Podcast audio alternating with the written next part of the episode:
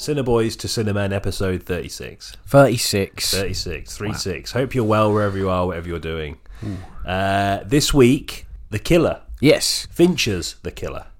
I was thinking it's really strange actually that it's the first film we reviewed that we haven't watched at the cinema.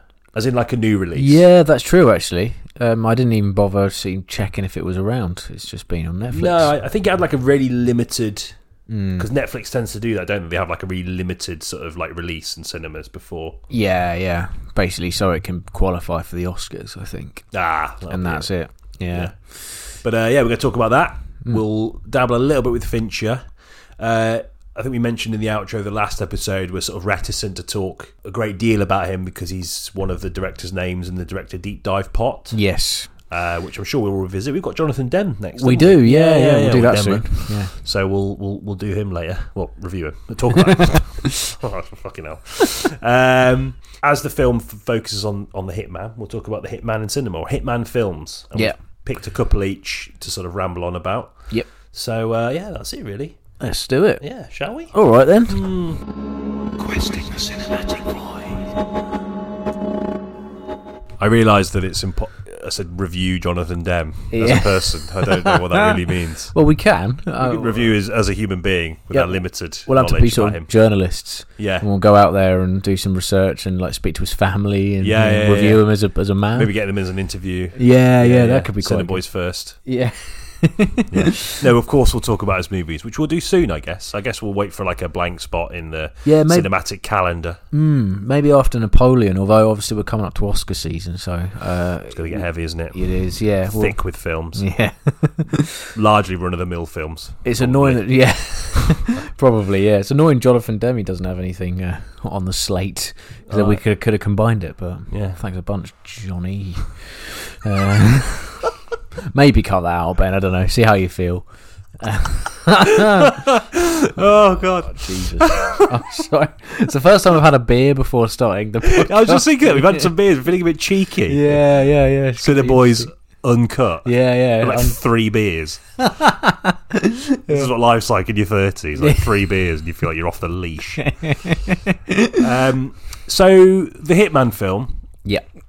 you know, it's.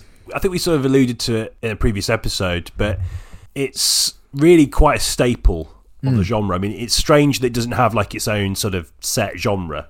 It's sort of under the umbrella of action films, thriller films, or sort of spy thrillers, I guess. Yeah, yeah. Um, but it's a, a genre that's sort of existed for right since the inception. You know? Yeah, definitely. Yeah, I think I think possibly one of the reasons why that is is because you got it, it's a sort of real treat narratively, isn't it? You've got like a real simple moral conundrum, you know, like earning a living versus your morals. I yeah, guess. yeah. Um, and it's usually like a personal story and like a personal journey. Not all the time. No. You- I mean, some of the best Hitman films are duos, actually, but you Mm. know, there's still usually like quite a personal through line that goes through them about someone becoming either better or worse. And yeah, I mean, it lends itself to the sort of hour and a half, two hour story really quite nicely. That's true. Yeah, yeah. yeah. There's a sort of condensed, a natural something naturally sort of quite condensed about them narratively. Yeah, I've not considered that, but that's a good point. Hmm. I think one of the sort of key themes about narrative films is this sort of sense of nihilism. There's always sort of like a sort of a real sort of darkness to them. Yeah. um, that I think I think the best examples of of this sort of subgenre, you know, do really well in sort of interrogating that and interrogating the inherent sort of contradictions Yeah. of the yeah. sort of like morality Okay. of, of of the hitman and and it's always quite strange to see films that try and inject some semblance of morality Oh, completely. Yeah. you know the best ones tend to sort of yeah focus on that contradiction and i think that's you know a few of the examples that i've picked out and i think you as well are, Yeah, are oh. films that are very much about that and of course the killer is too Hmm. um i would argue perhaps not as effective as it as it thinks it is yeah. Okay. I in, can in see that department Yeah. um we'll get into that um but um yeah i, I don't know like i think it's a really interesting area of film to talk about and i send the boys first Yeah, which is yeah. nice because usually we just talk about the same films the same things like nostalgia and yeah. you know all the time so it's nice to talk about something new although upon doing the sort of research and picking of the two films that i've picked i realize i've already talked about one of them quite a lot so I mean, there's there a go. reason why, though. I know what film you're talking about. It is a fucking good movie, and it's got Yeah. there's a lot of layers to that film. I think, Yeah, I think and it's so. it's aged in a really interesting way, as well, Yeah, and the way people think about it as well. So. Absolutely. Yeah, I agree with you. Won't reveal what it is yet, though. Ooh. No. should we should we go for film? Do you want to go first? I feel Oh. like I know what your first choice is going to be. Yeah, Partly because you said it in the last episode, but I would know anyway. Yes, uh, it's one. It's one of my absolute favourites. So much so that uh, at my stag weekend uh, on the third evening, there wasn't as many of us. Uh, the film was sort of screened for me. Oh. It was a Oh. really sweet touch. So like, we know Ben absolutely loves this film. Uh, it's In Bruges, Ah, yeah, yeah, yeah. uh, a classic. Of Yeah, the. Hitman. I'd say uh, the, of the Hitman, of the Hitman genre, if you could call it that. I Yeah. think it's just a, such a gem. Um, and a real kind of uh, it stands the test of time, at least in some respects. A lot of this sort of dialogue is like is ridiculously non PC in Yeah, in certain yeah, areas, yeah. but it is a very morally complex tale. Um, I think I'll kind of briefly touch on the plot if you haven't seen it. Uh, it's basically about two hitmen that arrive in Bruges, the town in Belgium, and they've been sent there to hide out after basically one of them accidentally kills a little boy. And That's it's right, it's yeah. a very I mean it's a very funny film but it's very dark and there's a lot of sort of pathos in there as you kind of get to learn you know just exactly you know what this guy Ray played by Colin Farrell exactly what he's going through it becomes you know from him being a kind of like you say a very cynical and bitter guy who hates his surroundings. He's like a Bruiser's you know Bruiser's a shithole. You kind of slowly start to realize that the reason why he's so kind of downtrodden is because he's very recently experienced on his first job he's accidentally sh- shot. He shoots a priest and the bullet travels through the priest and hits like a 5-year-old boy in the in the forehead and he collapses. And so it's just yeah i mean it's it's a very it is it's hilarious there's some like really quotable lines in it Mm. but I love the you know the it gets that balance of pathos and humor just right. Um, I was uh, the, I got this recommended to me like the a year after it came out by uh, my granddad actually. Oh, right, okay. Um, and he's like a big film fan, and he um, he sort of said, "Oh, you you like this? Like, give this a watch." Called in in Bruges, uh, and I hadn't heard of it at that point, but it was already out on DVD. I think I must have just missed it. And his taste in films at that point in my life, I've since warmed to a lot of the films that he'd recommend, but occasionally they'd be like a bit too arty for me. You know, 2008, I was what 14, Mm. so I struggled with some of the you know more heavy-handed films at the time, and I kind of thought, right, well, this could be a bit of a gamble. I'll buy it. And the f- opening credits came on, and it had Carter Burwell's score on it, which is like very slow, meditative yeah, piano yeah, yeah. and shots of like medieval buildings, and I was like, "Oh, fucking, here we go. This is going to be a slog." Yeah. And by the end of the credits, I was hooked for some reason. I was like, I guess, and sort of there's a, a through line in the film where it's like this this place is simultaneously really irritating, but also really magical and beautiful at the same time. Like there's a bit at the end when when like uh, Brendan Gleeson's character, is sort of the Colin Farrell's fellow hitman, who's a lot more experienced than he is. He's like, I didn't mean to be taking the piss out of how Bruiser's, you know, Bruiser's a fairy tale place. It is a fairy tale place. Like, and I think Martin McDonagh, uh, the director, wrote it based on a excursion he had to Bruges when he was seven, and he had like a kind of um, uh, almost uh, what what do you call it? Like a kind of cognitive dissonance in that he his outward behaviour was suggesting that he hated it because you know he's seven and he's getting dragged around like a medieval town. Right, okay. But apparently, like he, there was something in him that actually really liked it, and Mm. it. I think when you're that age, it's quite difficult to express. You can't exactly say that th- places are pretty, Mm. um, but like inwardly, he was sort of taking it all in and absorbing all of this sort of Hieronymus Bosch paintings and stuff like that. Um, yeah, I just think it's great. I think it's a really, it's it's just a hitman film that gets that balance just right, and it doesn't feel contrived or it's not. I mean, it is borrowing from a lot that came before it, but it's doing so in like quite a subtle way. You've got the the central kind of uh, there's a kind of a theme in it, whereas Bruges is kind of a proxy for, for Limbo, which is again Right, the yeah, reason yeah. why like, a lot of these Hieronymus Bosch paintings are featured in it, and uh, there's sort of a lot of stuff about guilt and judgment. Obviously, after what's happened with the little boy, and yeah, it's just this sort of mix of that, and I think it's I think it's great. I think it's fantastic, um, and um, I would. Yeah, I'd re- recommend it thoroughly. Yeah, I I'm mean, sure most people have seen it by now. I but would yeah. say so, but you never know. I think it is. Yeah, I, I think there is. It's a sort of crowd pleaser, isn't it? And I don't. I don't Yeah. mean that in a way that's sort of like negative. It's been a long time since I've seen it, but you know, it is sort of like a film that presents the ideas of the sort of hitman film quite nicely in a way Yeah. that's sort of using the comedy to sort of leverage that, isn't it? Yeah, and I think uh, he's very good at using comedy to sort of break into those sort of quite dark themes and ideas. Yeah, which Yeah. are very obvi- obviously very present within the sort of hitman subgenre. completely. Yeah, like going going from that, there's a sort of a line. One of my favourite lines, which is so great because it's simultaneously hilarious and also absolutely like ridiculously upsetting. Like there's a bit where uh, Ray, Colin Farrell's character in the film, sort of hit rock bottom with what's happened to him, and he goes to a park and he intends to shoot himself, and he gets stopped by Brendan Gleeson's character. And uh, there's a line he just says, uh, "You like a, you're gonna kill yourself," and he's like, he just goes, "I'm allowed." There's just something so hilarious about that, but also Yeah, so yeah, yeah. dark and horrible at the same time. It's like, I'm allowed. Like, well, fuck, I guess. Yeah, you yeah, know, yeah. it's uh, yeah. I just think that line sums up the the kind of tone that it Yeah, sets. yeah, Really. yeah. yeah. Um, yeah. I mean, I, I just think there's a reason why it stayed with me and why I've, I saw it twice in one day once. I don't, I, which is kind of weirdly pathetic. It was at university. I don't know. I think I watched it on my own, and then everyone came round and chucked it on again or something.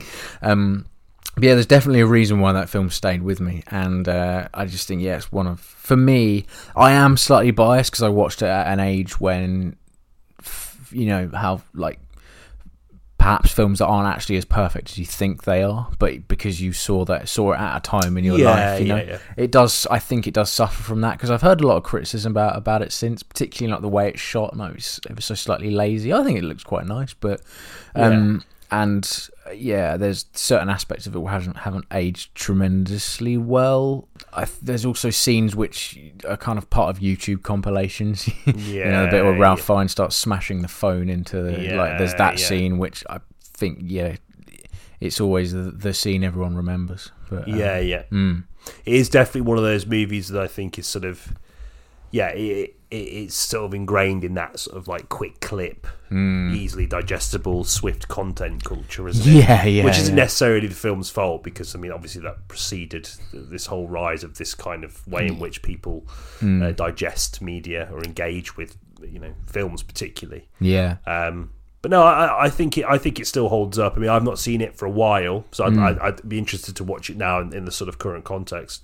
More broadly speaking, McDonagh as a filmmaker is someone that isn't afraid to sort of go into those dark places. If you think about um.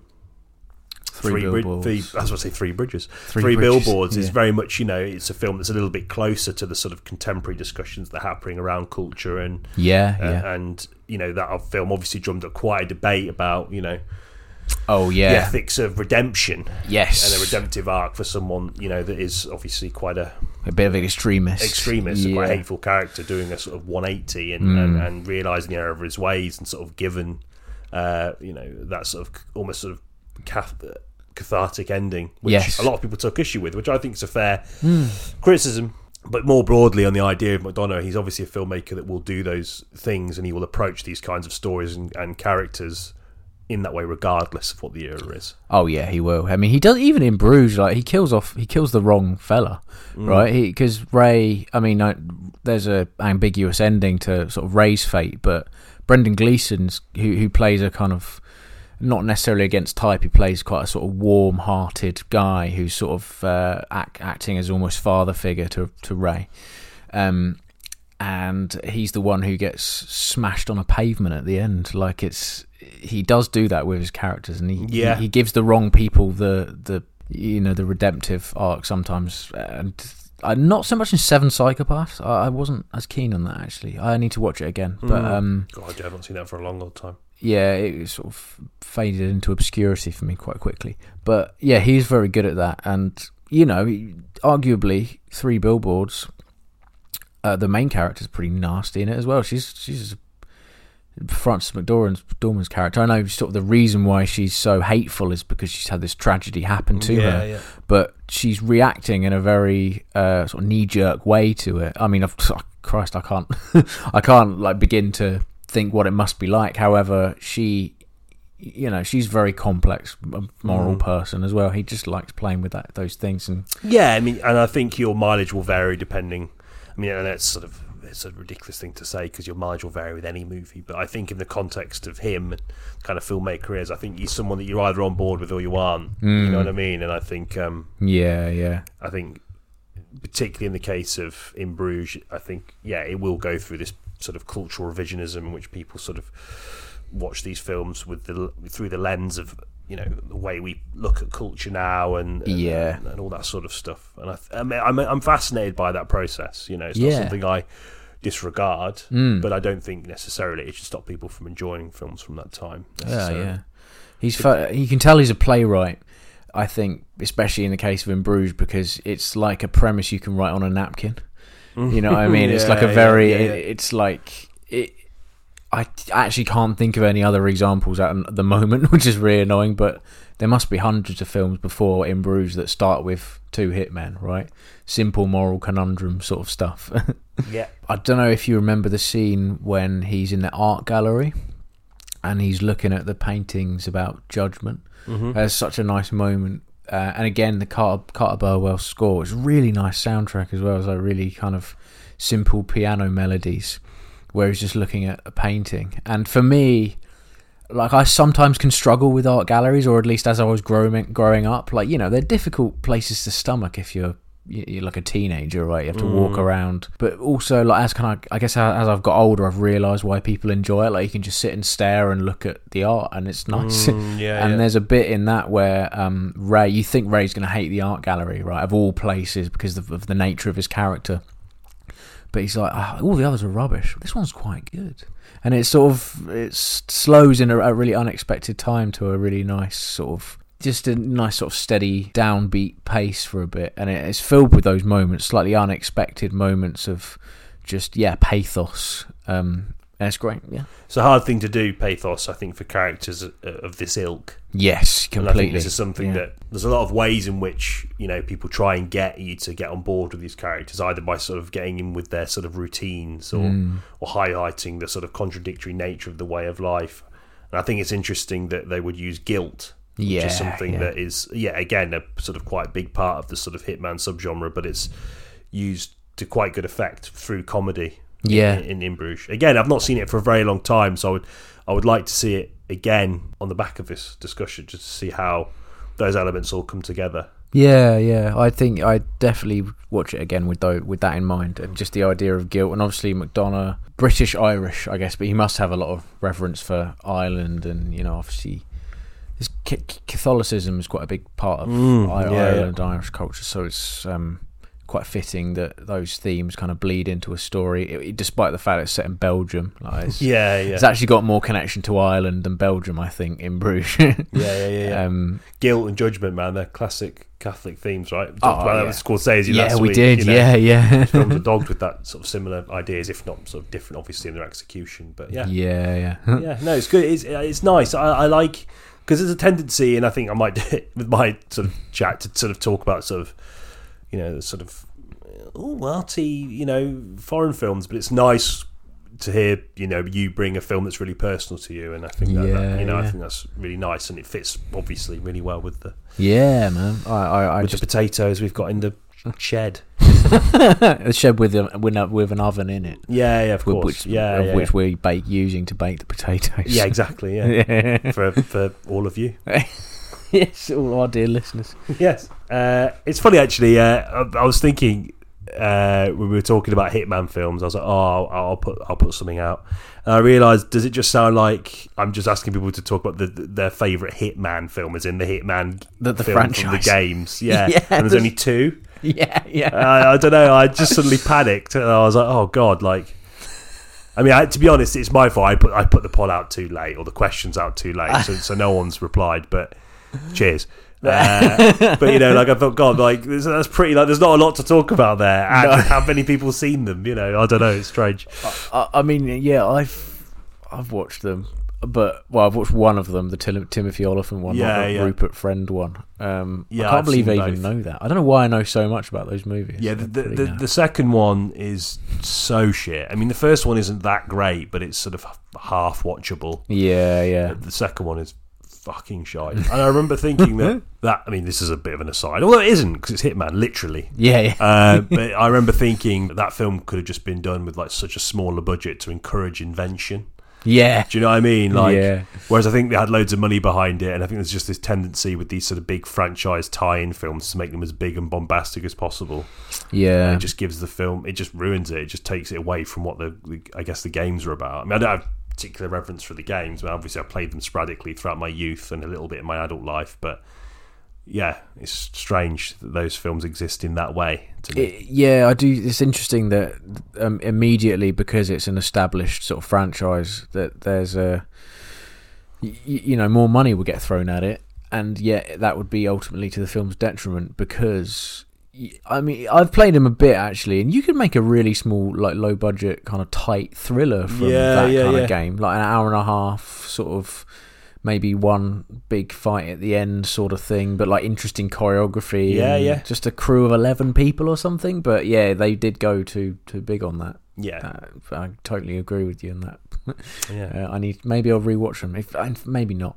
yeah, I don't know. I don't think there's any particular reason to watch either of those two films ever again. Wasn't the second one? I remember the is, is it Rupert Friend that I think so. And there's, I remember there being like a scene where he's like, uh, there's like a helicopter, Yeah. Yes. and at that point, I remember thinking, uh, this is just like such a paint by numbers sort of affair. He's Not got that I was expecting anything different. I don't know. he's got such a kind face.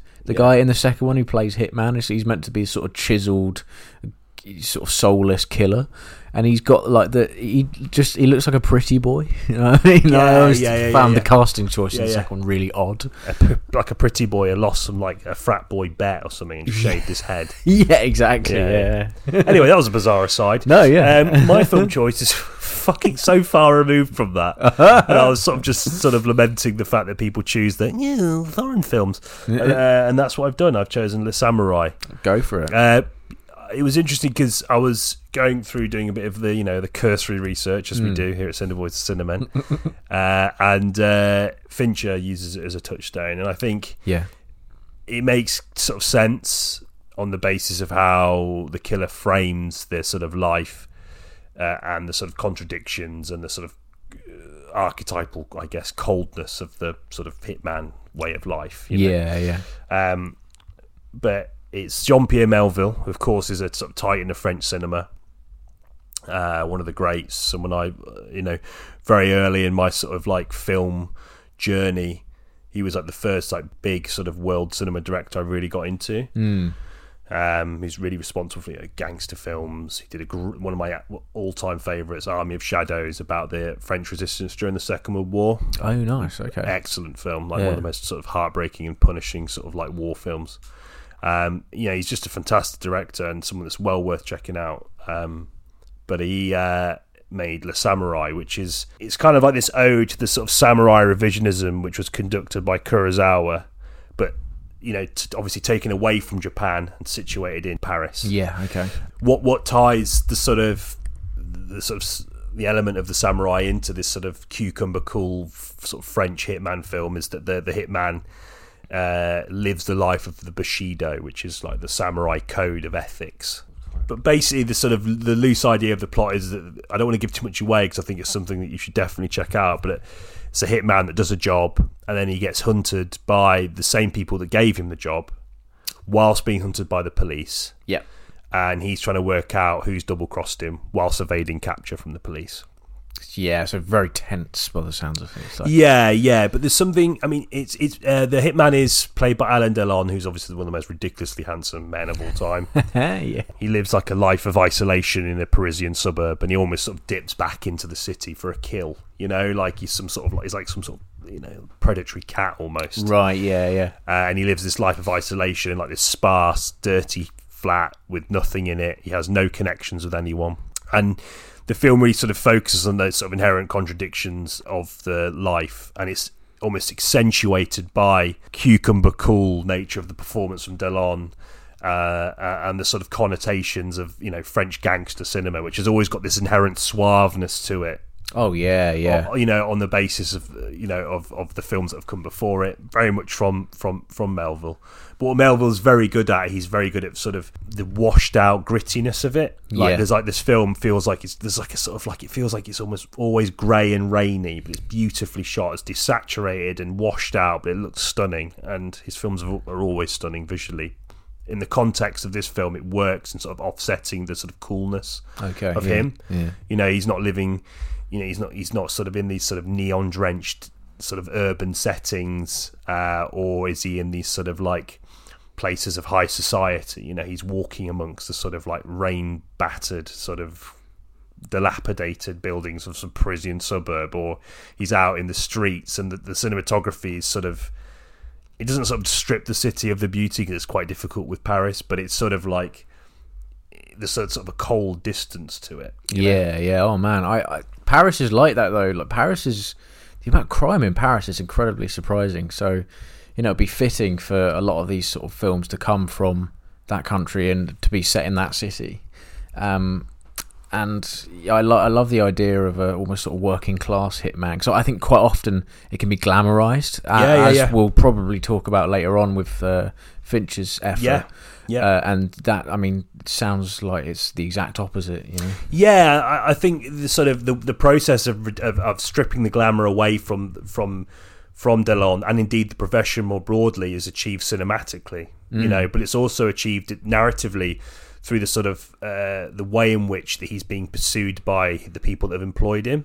Right. So yeah. like there's this idea that he's obviously going out for revenge and trying to wrestle power back from this omnipresent sort of power structure, this sort of malevolent sort of criminal enterprise that is obviously orchestrating everything from behind the scenes and Yeah. you know like it's you know he he's so disempowered by this experience and yet he's constantly hunting for it searching for power searching for agency you know? Yeah. Okay. And that's one of the first contradictions is that you know they're always in control and they're cool and they're suave, but even someone like Delon who plays it so inch perfectly, like you can see that sort of facade of power slipping. Yeah. Okay. And I think that's part of that.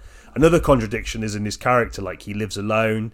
His relationships with women, particularly, are, you know, very sort of very much very physical. okay. Yeah. Uh, he has very few words to say to them. He can't connect to people, and it's just the idea that the, you know, he's obviously just uh, a bit psychotic. You know, Right, you can't yeah. have this way of life and not sort of be Yeah. psychotic, and it almost sort of strips away that element of coolness because.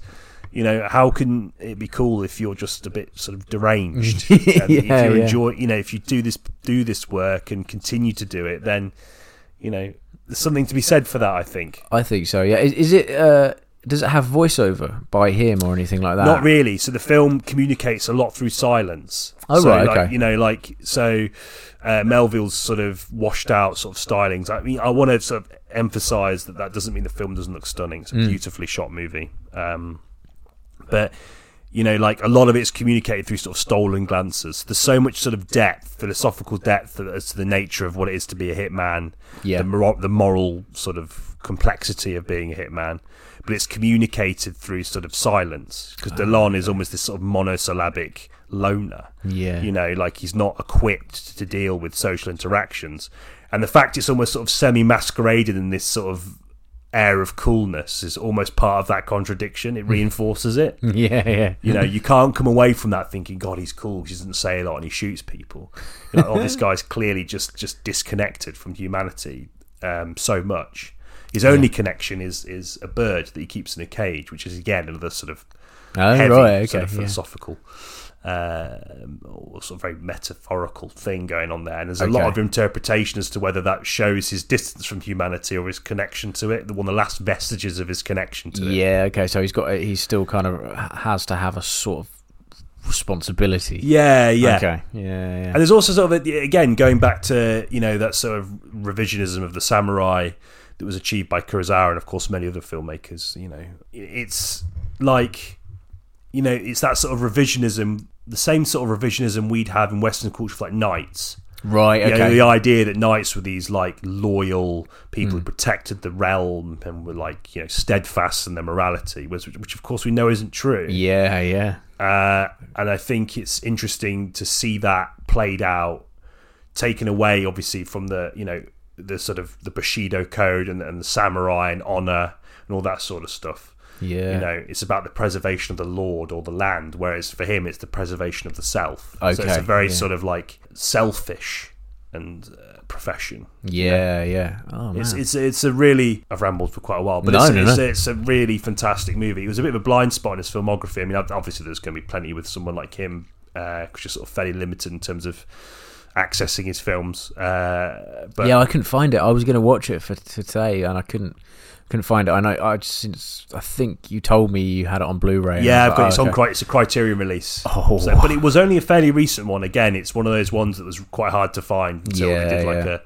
Um, but there's like a BFI box set with some of his other films, like Le Cercle Rouge and stuff, which are fantastic uh, crime thriller. He's just a, the, the fucking granddaddy of like crime thrillers, really. Uh, Um, yeah. Yeah. people like Michael Mann I, and stuff would owe a great deal of debt to him, Oh, really? the sense of scape and the way he frames these sort of expansive crime dramas that involve lots of different characters, but it's grounded in that sort of that sort of gritty yet beautifully washed out aesthetic. Oh, nice. Would Um, you say Mann's Collateral was taken? Oh, I mean, I? I, I mean, I would definitely think so. Yeah, yeah, Yeah, It sounds that way. I mean, Yeah. obviously, Collateral has the Jamie Foxx character to kind of anchor the audience in Yes, some kind of yeah, yeah, in, in some sort of humanity. But Cruise's character, on the other hand, is a lot more kind of, by the sounds of things, a lot more like uh, Alain Delon.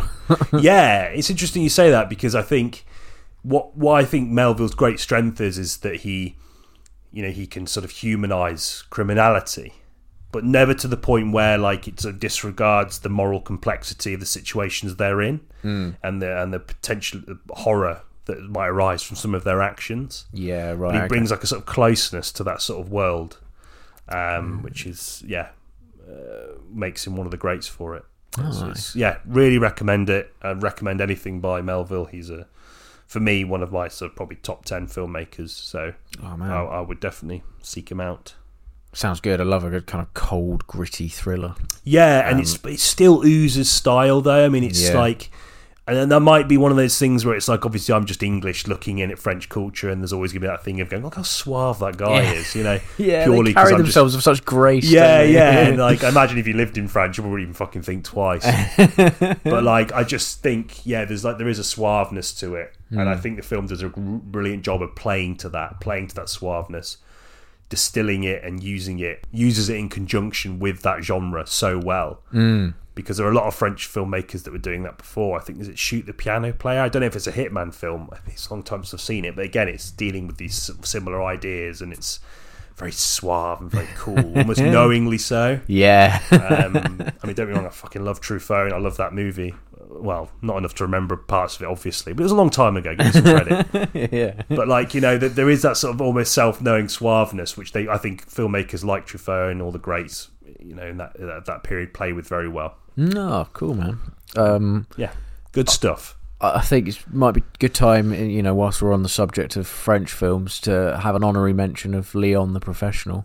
of course, yeah, um, yeah. Which sounds like it borrowed a little, little bit, if not quite a lot, from uh, from this this other uh, from Le Samouraï as well. Would you say, or I mean, it's I mean, yeah, uh, obviously there are going to be links because I, I think Melville is someone that I think anyone in this sort of genre would be indebted to just naturally. Um, again, Leon, I mean, that is a film I've not seen for a very long time.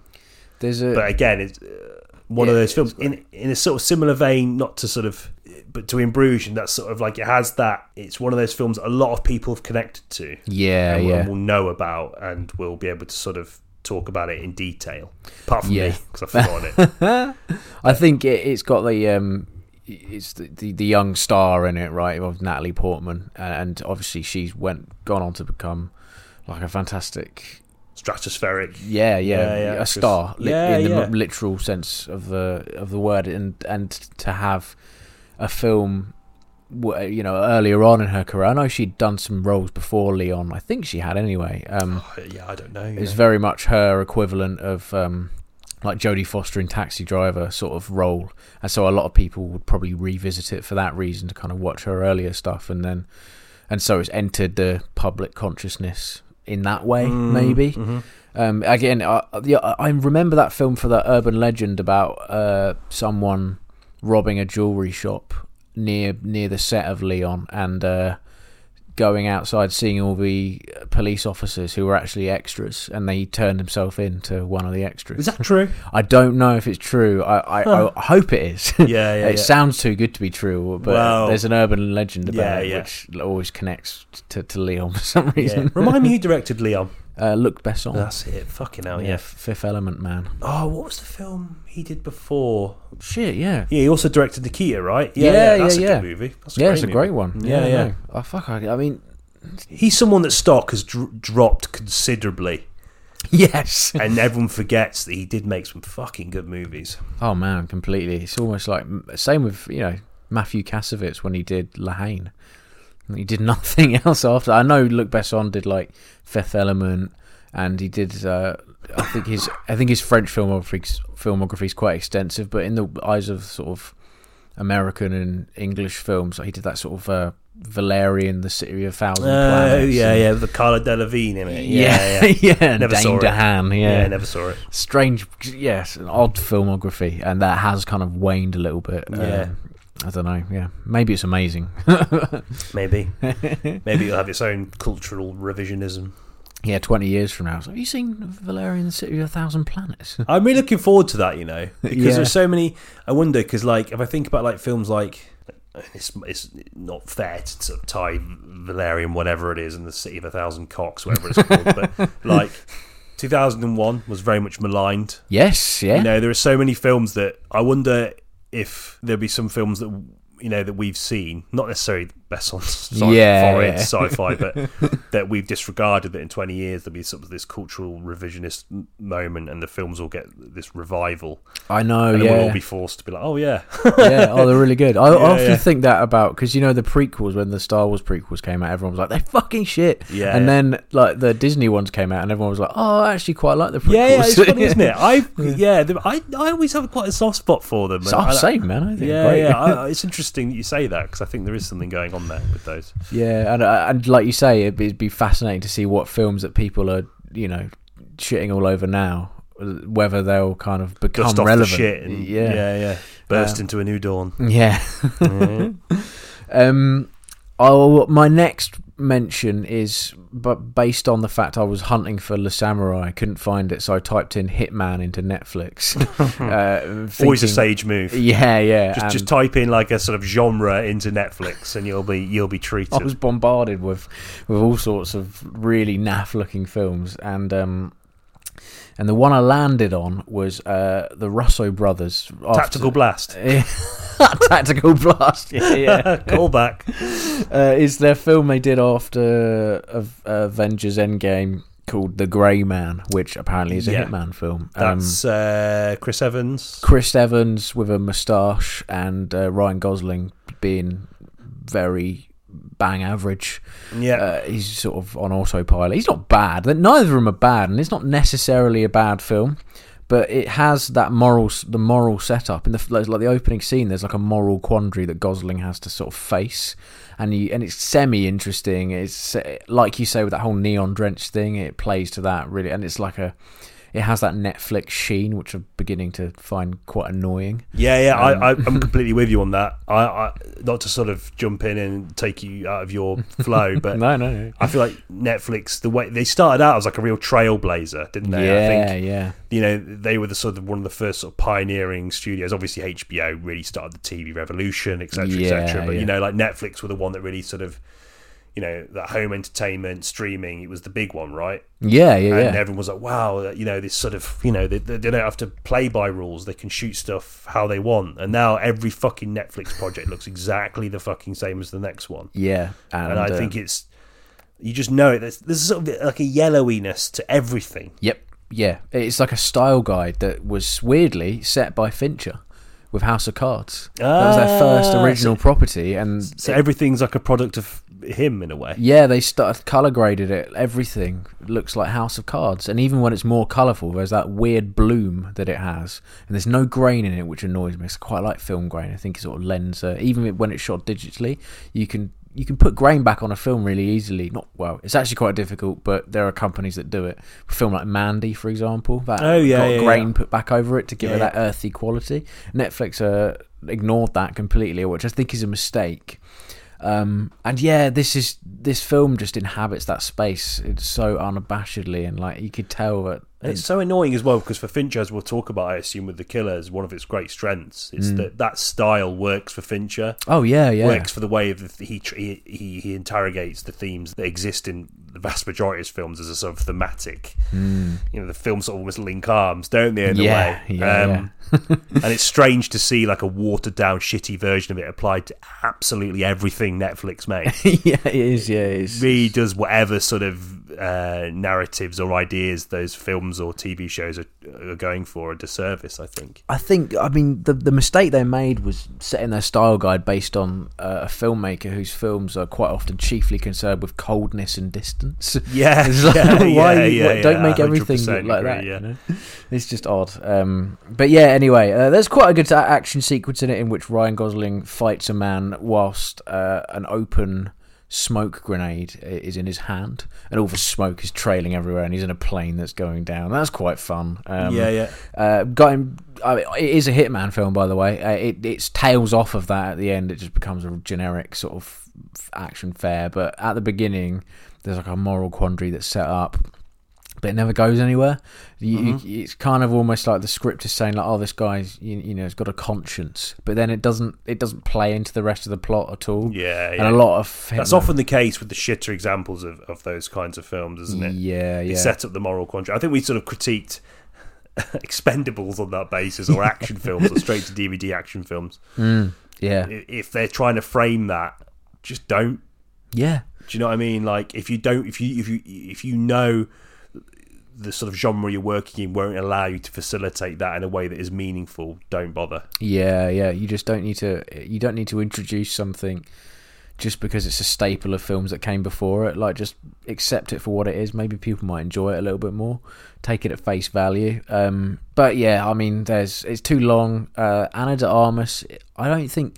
I think she's a great actor, but I don't actually think she can carry much weight in terms of action scenes and stuff. I think she she actually like that film Blonde. Not a lot of people didn't like it. I quite liked it. I thought she was good in it. Um, I think she should sort of sort of stick to that role. Really, she's a lot more interesting. But she yeah plays kind of um, you know Knives Out, right? yes yeah yeah, yeah again Sorry, uh, it took me a second to the name to click. Yeah, yeah no okay. that's right yeah she she's in that as well. She's great in that. That's a good film. Yeah, she's a great actress. But yeah, I did. I have noticed she sort of appeared in films that are very similar to The Grey Man. She seems Yeah. to be in a few of those now. Yeah, she's just sort of a, a gun toting. James Bond too, wasn't she? Uh, yeah, yeah. God, she yeah, was. Yeah. Oh yeah, she was. Ah, Yeah. that's a, that was No Time to Die. Ah, Mm. Still haven't seen that. actually. It's all right. it's it's literally all right. uh, it's better than Grey Man, Well, but there we go. what is it sort of about it then that, that, that makes it? Because it's interesting. Because it's weird. I was thinking, we, you know, we start off with like a comedy hitman film. We've gone to like the arc, the, you know, one of the sort of classics Yeah. of the genre.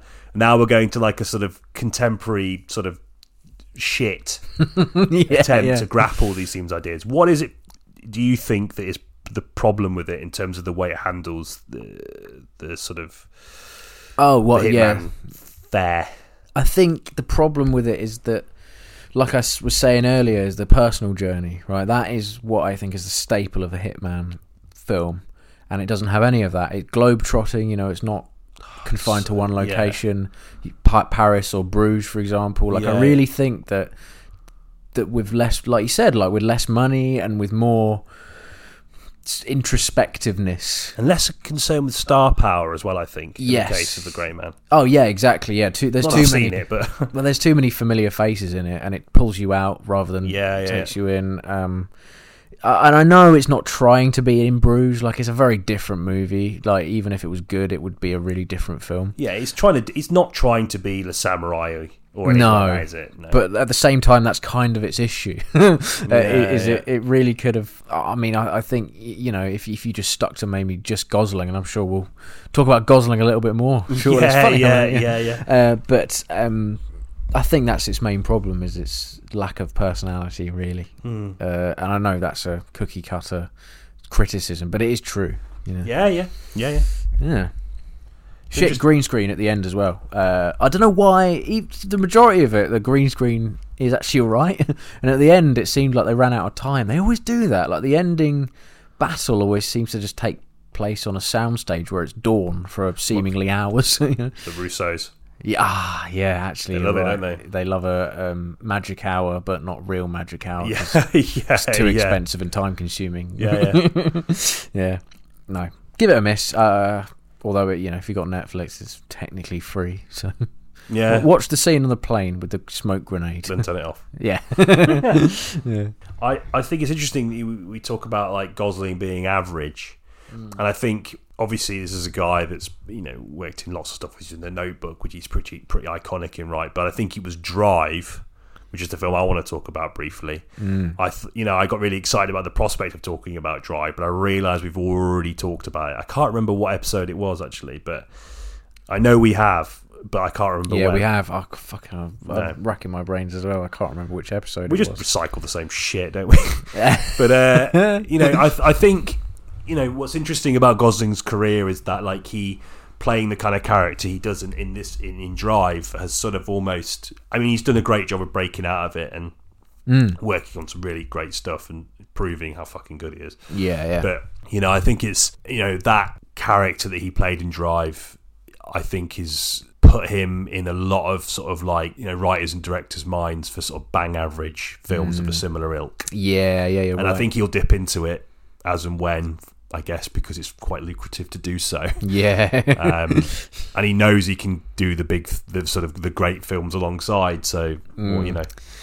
But I think Drive is a particularly interesting film to bring up in this context, as it's, I think, a film that again focuses on the na- the sort of psychological makeup of that sort of way of life. yes. Um, And the person you need to be in order to yeah, and and space. and the person you're never going to be as a result, yeah, which I think is really important in the context of Drive.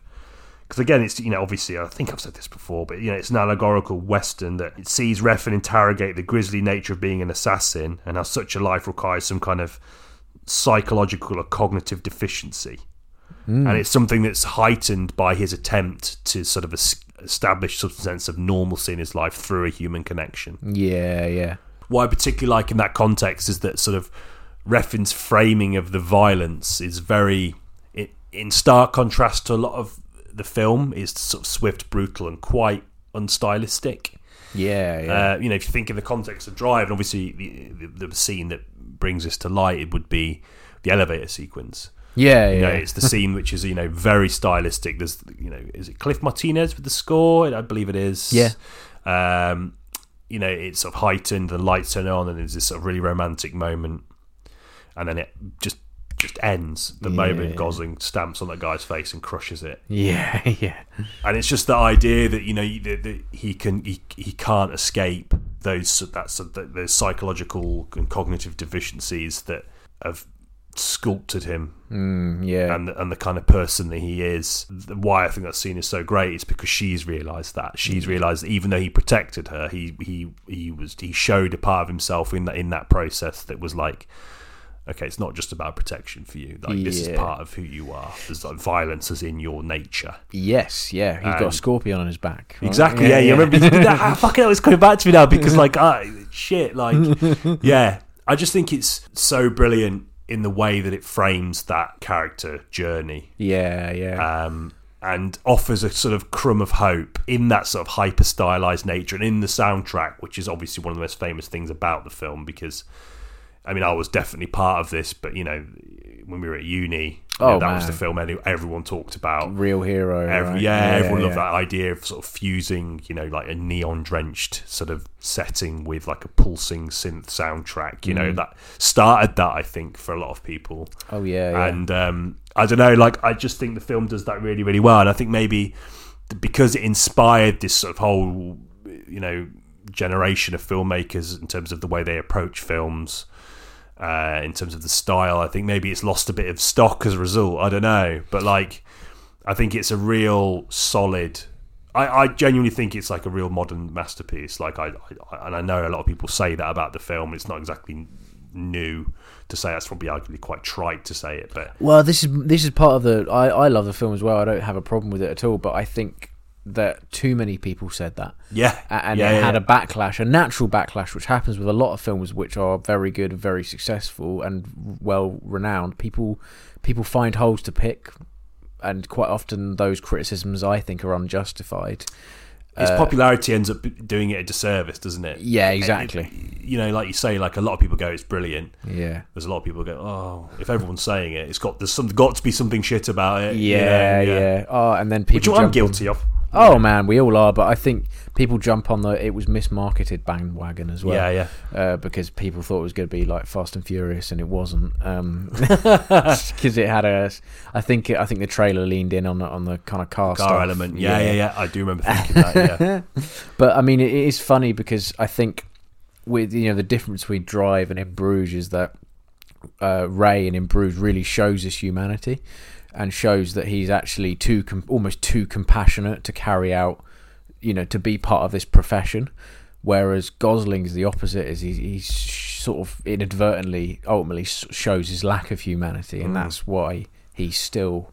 You know, I think that's ending. central. Like, mm. it's interesting. I think the best Hitman films, it's central. That's central to the journey. Is that realization that if you're in it, you, you know, there's not, you're not. You sold your soul. Yeah, right? and it's like I think in Bruges does quite a good job of sort of interrogating that in a comedic way and thus adding pathos, but it Hmm. fundamentally is still something that is inherently obviously problematic. And if you even think about like Pulp Fiction, you know, you know Samuel Yeah. L. Jackson and and Johnny Travolta, you know, it's like they're iconic. You know, Yeah, they're like yeah. when you think of hitmen in cinema, they're the two you think of Oh, and, completely. yeah. and obviously Tarantino's use of dialogue invites you into that world, and the sensibilities that he uses to invite you into that world makes it more palatable. Yes, yeah, yeah. Um, but fundamentally, they're still you know you know rotten people. You know. Mm, yeah, They yeah. do have human trait, human qualities, and Completely, yeah, like- and, and and they can show that, and it sparkles in them occasionally. yeah. But well, I find that fascinating. Do you think that's problematic? uh, I do, I think Pulp Fiction, like you say, does a great job of constructing a universe where it isn't problematic. But the if if that were to happen in the real world, it would be horrendous, and you know they'd be they'd be caught long before they get to Yeah. do what they do. Yeah, yeah. Um, but I love I, my one of my favorite bits about Pulp Fiction is the slight departure from the kind of hitman side of it, and him just meeting Uma Thurman, and Yeah, get- yeah, getting on with her, and yeah, taking her to hospital yeah, yeah. and stuff. Like that. That's a good example of the human side, and which uh, Tarantino I don't think uses as much anymore, which is a shame because I, I think it, it's employed to great effect in Pulp Fiction. Yeah. Um, yeah, I just think it's funny because I, I talk about this idea of, of how central the contradictions of you know or, you know humanity versus the way of life and how that's central I think to the best examples of the genre but it's interesting that we talk about films like In Bruges and Pulp Fiction that that you know used humor or like a certain style and sensibilities in in writing and cinematic approach that almost leave those concerns by the wayside yeah. and I think that's interesting, and I think that's something that you perhaps could be delved into further, perhaps in a, in a later episode. yeah, definitely. In Yeah, the way how, like, you know, the way it's sort of the same way when we talk about violence. You know, like I fucking love action movies, Hmm. uh, but I fucking hate real world violence. I fucking hate it. Oh, I yeah, mean, most people hate it, but like I'm not one of those people. Even if I see like aggression in like a, just a normal everyday context, context, I panic. You know, I hate yeah, it. Like so. You know, it's interesting that films can, can, can do that, and I think it'd be worth Oh yeah, yeah. you know, doing an episode about that perhaps in the future. Definitely, yeah. Just in, the, in the, the departure from real world scenarios and how yeah how a film can endear itself yeah to us pull you others. in Yeah, with, with yeah. it with its own universe. Pulp Fiction in Bruges, especially, and and just kind of make you forget that these people, if you encounter them in real life and. And they had a you had a conversation with them, and they you know revealed to you. Yeah, there's a scene in In Bruges where he says, "Ah, you know, what do you do for a living? I kill people for money." It's played for laughs. If that happened in real life, she'd be gone. she would yeah, be yeah. gone. Um, that disconnect is part of the way it works. What part of the reason it works, right? Obviously, Oh, yeah, but I mean, as a as a source of entertainment, yeah, it's interesting. I'm not I'm not poo pooing that. I'm not I'm not saying that that shouldn't No. happen. I just think it's interesting. yeah, me too. Yeah. Should we talk about the killer? Yes, yes. Let's do that. Uh, you know, obvi- obviously after talking to you about it, I know you're a huge Fincher fan. Yeah, yeah, yeah. and obviously, you know, you know, I think Fincher's great. Um, but it's interesting that this film, I don't know if it's because it's through Netflix. uh, For me, like, I knew literally nothing about it until I saw a trailer at the Watershed, Okay, yeah, yeah. um, which is probably bad on me, really, for calling myself a film fan, not knowing when Fincher's next film is out. But I don't know. It didn't seem there was a great deal of buzz around it at all. No, uh, it's a lot of bus posters, but Yeah, yeah, yeah. I've noticed that more now. yeah, no one's really talking about it though, and No. I, I have to kind of prompt people. But oh yeah, there's another Fincher film out. Yeah, yeah, yeah. And that's the thing about streaming. I just think it's hard to generate buzz. Like, I Mm. think streaming is they've, they've nailed generating buzz for TV shows, but not for movies. Yeah, yeah, agreed. Even Which with a is Fincher film. Yeah, yeah. Which you think Fincher like would, would do that? I mean, you think about something like Gone Girl. I mean, fucking everyone talked about fucking Yeah, Gone Girl yeah, for like yeah. two or three weeks, regardless of what you thought about the film upon consumption. It was like a big Yeah. Mm. cultural moment. A lot of people were talking about it, you know. But I just feel like this film didn't have that. No, it didn't, and it. It felt sort of lukewarm. I felt lukewarm to it going in. Okay, which right. which is yeah. strange for me to say that because I really try and avoid that sort of feel, there's sort of fe- any sort of feeling towards a film before I go in because I don't want that to dictate my experience. Hmm. Uh, and overall, I would say I didn't dislike it. Okay, yeah, There yeah. were things I really liked about it, Hmm. but there was a lot I just found was inoffensively dull. Okay, yeah, yeah, that's interesting. That I, I, I mean, I, I think we said this last week. I'm a bit more of a Fincher fanboy than you are, which is it comes with the territory. Like I, I get swept up in his narratives, and Yeah, yeah. like I love the way he employs visual effects, which is something I'm personally Yeah, love yeah, and yeah, yeah, interested totally. in. And that's Um, worthy. That's absolutely yeah, yeah, Hmm. absolutely worthy. I, I liked. I think I liked it a lot more than you did. With Mm-hmm. I definitely thought the killer had its issues for sure. and it was very straightforward. It was like So baffling. straightforward. Yeah, yeah. so straightforward. I was so, but I think maybe there's something in that. And again, we talk about this idea of like films being revised a few years down the line, and I wonder if this film would have the moment. And I did think, Yeah. I wonder if I rewatch this film in like a couple of years' time, my opinion on it will shift. Yeah, yeah. I mean, if you look at a film like The Game, that's experienced a bit of a revival. Oh God, yeah, yeah. yeah, yeah. yeah. A lot I of people movie. like that now. Yeah, I quite like that It wasn't always the case. Like there was No. a time in which people thought it was his worst film, and he made Alien Three. You know what I mean? so Yeah. it's funny. I mean, the the difference is, I think a lot of people didn't get on with the game because of its twist, whereas with the killer, there's a lack of an alarming lack of twist. It's so straight laced. Yeah, same with Gone Girl. I mean, Gone Girl had a fantastic twist, and he can do that really well. And I did, I was sort of weirdly waiting for one, Yeah, and when it didn't come, I was ever so slightly let down. Um, I th- it still won me over with its stylism. I think the style of the film is one of its strongest assets, and I think it's particularly effective in the way it sort of frames this. It, there's almost like a sort of stylishly calamitous uh, nature to Fassbender's character that I really liked. Yeah, yeah, Like he sort of waxes lyrical about the necessity of planning and and conditioning the mind and the body to become this sort of killing machine yeah, yeah. and it's played so straight as you'd expect from Fincher. Mm. Um, and then he just almost largely always balls us up every sort of assassination attempt. Even if he kills someone, there's always something he does slightly wrong, or he like he makes the the whole thing more laborious. And I thought that was one of the strongest elements of the film. There's always Yeah. this sort of like vaguely comedic undertone yeah, underneath, sort of like Fincher's textbook seriousness. yeah, yeah. Uh, which I really, really liked, and I think I think the film could have lent into that a lot more. Yeah, I agree. I think yeah, one of my the most entertaining moments is right at the beginning. and It's after it's really lots of ten minutes of him waxing, like you said, just like explaining his process and like washing his hands and then washing the sink that he's washed his hands Yeah, in. yeah. Uh, and then he goes to shoot someone and fucks it up. Yeah, yeah, and yeah. it is hilarious. It's great. so yeah, funny. Great moment. Yeah. And there's another bit where, um, I mean, yeah, there's some re- real, really good standout moments in it. There's a really quite comedic fight in it. Takes place in a like a, a Floridian swamp. Yeah. And yeah. the guy is just massive. He's a, he's a unit, and Fassbender has to sort of employ his sleekness to Yeah, to yeah. finish him off. But it's it's really well choreographed and it's really exciting. One of the best scenes, I think. And but it is sort of funny in the way he's this guy just lumbering around. Yeah, his dog and yeah, sort of hark back to sort of like silent era cinema silliness in a way. Yeah, yeah, definitely. strange. yeah. There's a glass table bit in it, you know. Yeah, very classic. Yeah, yeah. Again, that straight laced thing. Yeah. One thing, going back to the opening, one of the things I really didn't like was that sort of deployment of that sort the sort of nihilistic philosophy of a misanthropic hitman. No, right. I think yeah. it's like there are six, uh, seven point eight billion people on the planet. Yeah. So all that sort of thing, like you know, humanity is a disease. We're all doomed, and it's like, yeah, fair enough. Like, Hmm. I'm not saying that can't be used as an effective character device, but I remember I watched it with my friend Eleanor, and she sort of leant over to me with that opening monologue. And was like, "This is giving me Joker vibes." Uh, ooh, Do you know? oh, right, And, I- okay, and, I- yeah, yeah. and it's strange because, and I thought, oh, she's not wrong. yeah, I, yeah. Again, all the stuff about being sort of methodical and about the sort of being a hitman, I Mm. really liked because again, it worked quite well.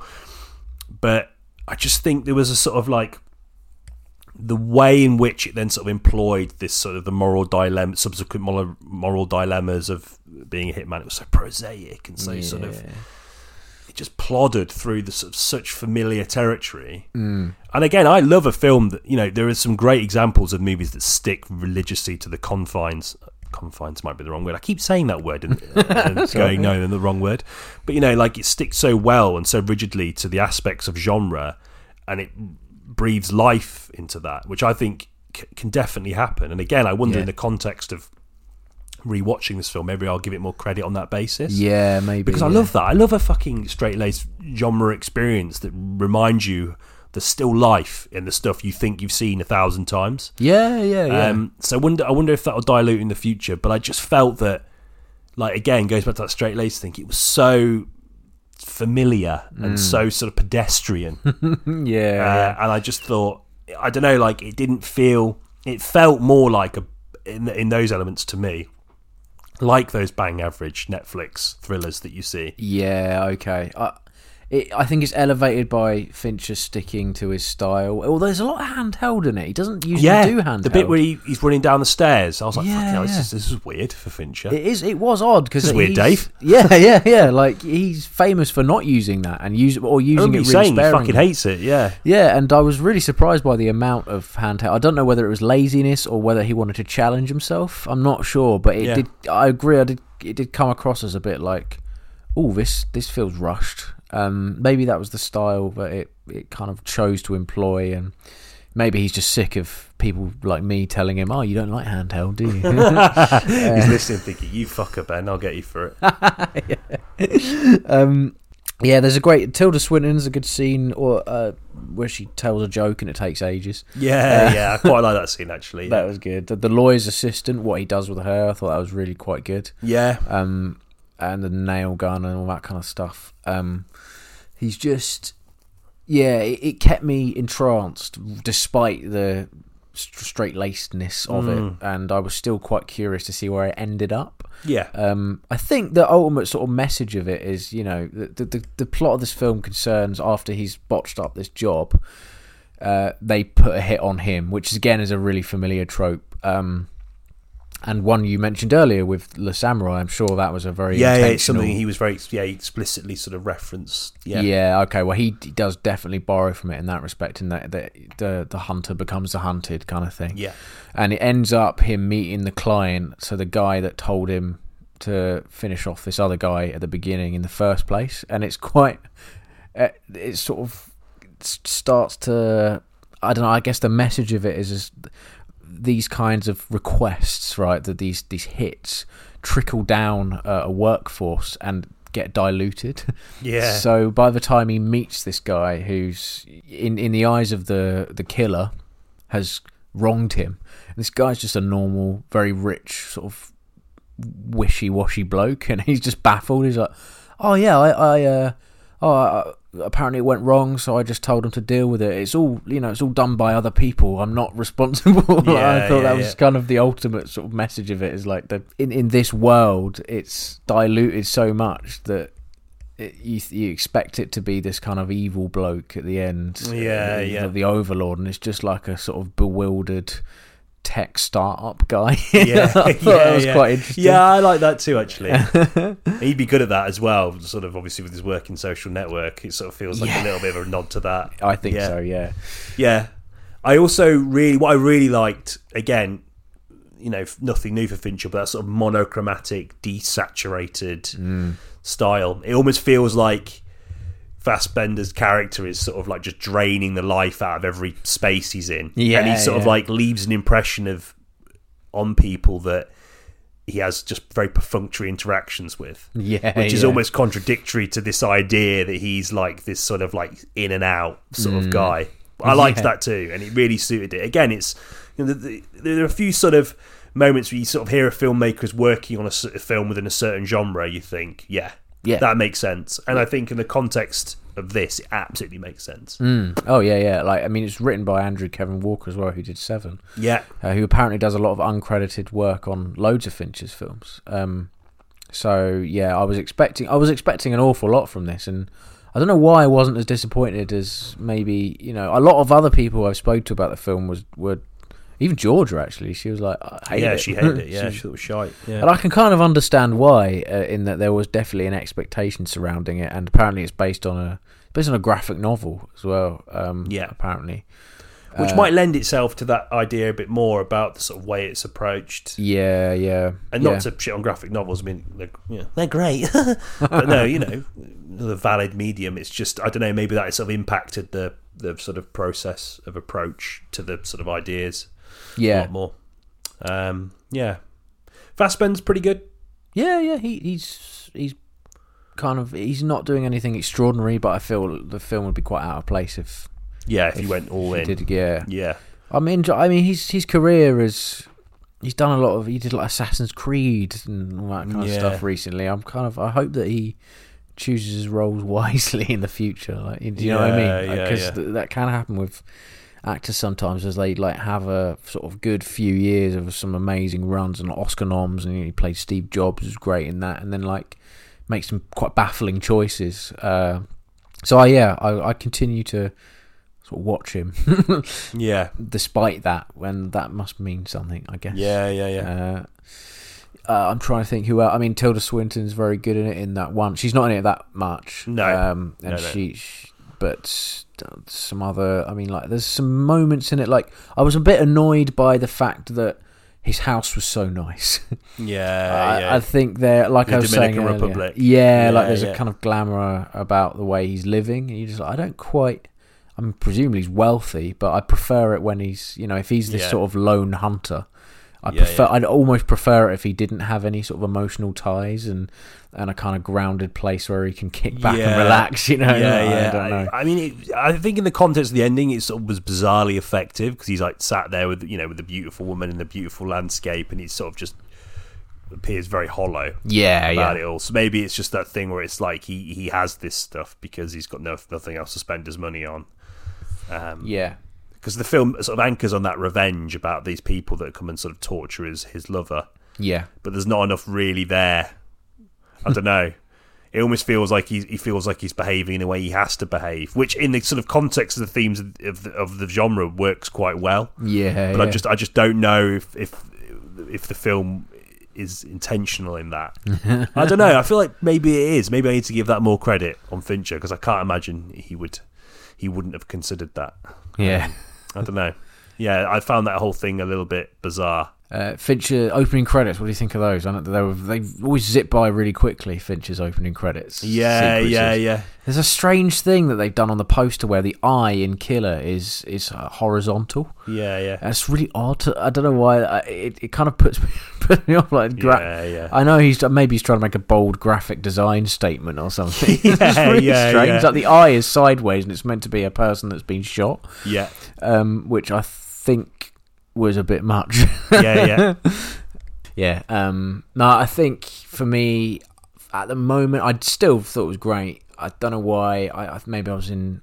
I think I was quite hungover when I watched it actually, and it was it was quite short. It was quite a sort Yeah. of mellowing experience. Mm. Um, I then watched Girl with the Dragon Tattoo again. It led me to revisit that film. That's so good. Yeah, that yeah, film yeah. was That is- amazing. that is a good movie. Yeah. Uh, that that is much better than I remembered it. So I saw, I saw it twice before and I wasn't too, as keen on it, but it is it is great. That's that's one of his best. And then I watched Zodiac as well, uh, which I'd love to talk about more, but I'm I could go on for a long time about Zodiac, The Social Network as well. Although so much has been said about that film, it's all sort of laid out on the table anyway. Um, but definitely, you know, like Zodiac, yeah, uh, the game, uh, Seven, although Seven is a similar thing to the social network in that it's in the public's consciousness. Yeah. Yeah. Yeah. Yeah, Uh, it is. It's Mank as well. Fuck, Mank was as. Do you know what? That's I, I, I'm embarrassed to say I've not seen it. Mate, it's fine. It, was- it came and went. It's on Netflix. It was, yeah, it yeah, and that's thing. strange because I love Mankiewicz, the director it's based on, writer director. He's great. So yeah, I need to watch that movie. What am I fucking doing? I might do that this weekend. Yeah, I'm interested to hear. Uh, yeah, hear what you think about that Yeah, because yeah. it's it's an odd one for Fincher, um, and Gary Oldman's fantastic in it, and it's it's that kind of it's much better than Babylon. I'll say that, like in the sense of the Hollywood fable Yeah, kind of thing. and yeah, yeah, yeah. There's a lot about. Um, God, I forgot we talked about that film. Yeah, yeah, yeah. That's one of the early ones. Like episode two or three, isn't it? That one. Yeah, yeah. Yeah. No, yeah, Oh. Mank's interesting. I did quite. I did end up quite liking Mank, but it took a while to sort of stew over. Um, Yeah, yeah. and uh, I mean, yeah, his dad wrote it. Fincher's dad wrote. Oh, that. really? Yeah, yeah. Oh, Um, that's cool. it was like a passion project of his that uh, was never realised when he was alive, and then uh, Oh, yeah, Fincher oh. made it afterwards. It's quite sweet, actually. Yeah, it's one of his sweeter films, but not in the Benjamin Button sweet. No, it's, it's no, like no. quite sincere. Yeah, yeah. Okay. Uh, sincere, sorry, not sincere. sincere. Heavens. yeah, yeah. Talk about being sincere. yeah. Shall we outro? Let's outro Yeah, it. Yeah. Questing the cinematic void. There we have it then. Mm. Uh, good to talk about that film again. I mean, I, I would be. I'm really interested to see what my response to that film will be in a few years' time because I will. I do want to watch that again with that mindset. If I'm basically going to be a sheep and go, it's good actually. Uh, you know, I just did that with Dragon Tattoo. yeah, so yeah. maybe yeah, it might take a couple of watches to kind of sweeten Sweeten me up. you to it, maybe. yeah, yeah, Or vice, or could the exact opposite could happen. Yeah, I yeah. could hate it the second yeah. time yeah, I watch it. This is actually worse. yeah, yeah. yeah. Uh, next week, Mm. Napoleon. Napoleon Dynamite, two Napoleon. thousand and four. No, no.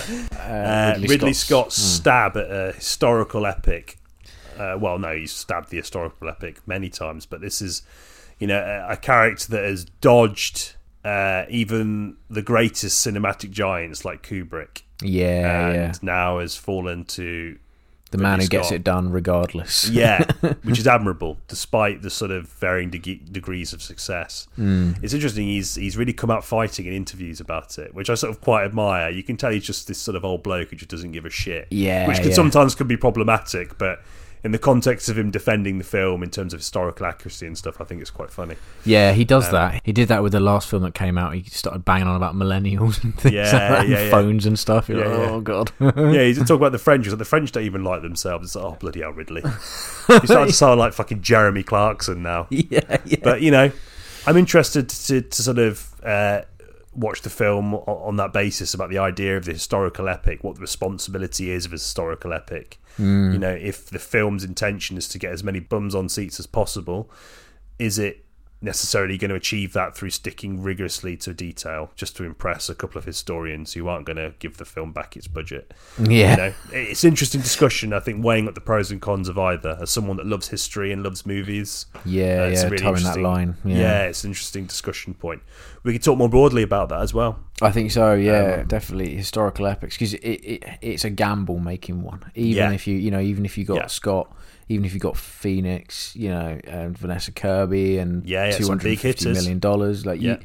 It is a fucking gamble. Yeah, it's yeah, still yeah. Mean, gonna, it- you know. Historical epics are a big part of the sort of you know the DNA of the medium, but Mm. there are so many that are fucking shit. You know, Yeah. they've felled some great filmmakers. Fucking Oliver Stone with Alexander the Great. I mean, Jesus Christ, you know, like Shit, that's yeah. a bizarre film. Uh, it you know, yeah. I am tempted as well to, uh, you know, to to talk to watch the original Napoleon, the silent film, which I've not seen before.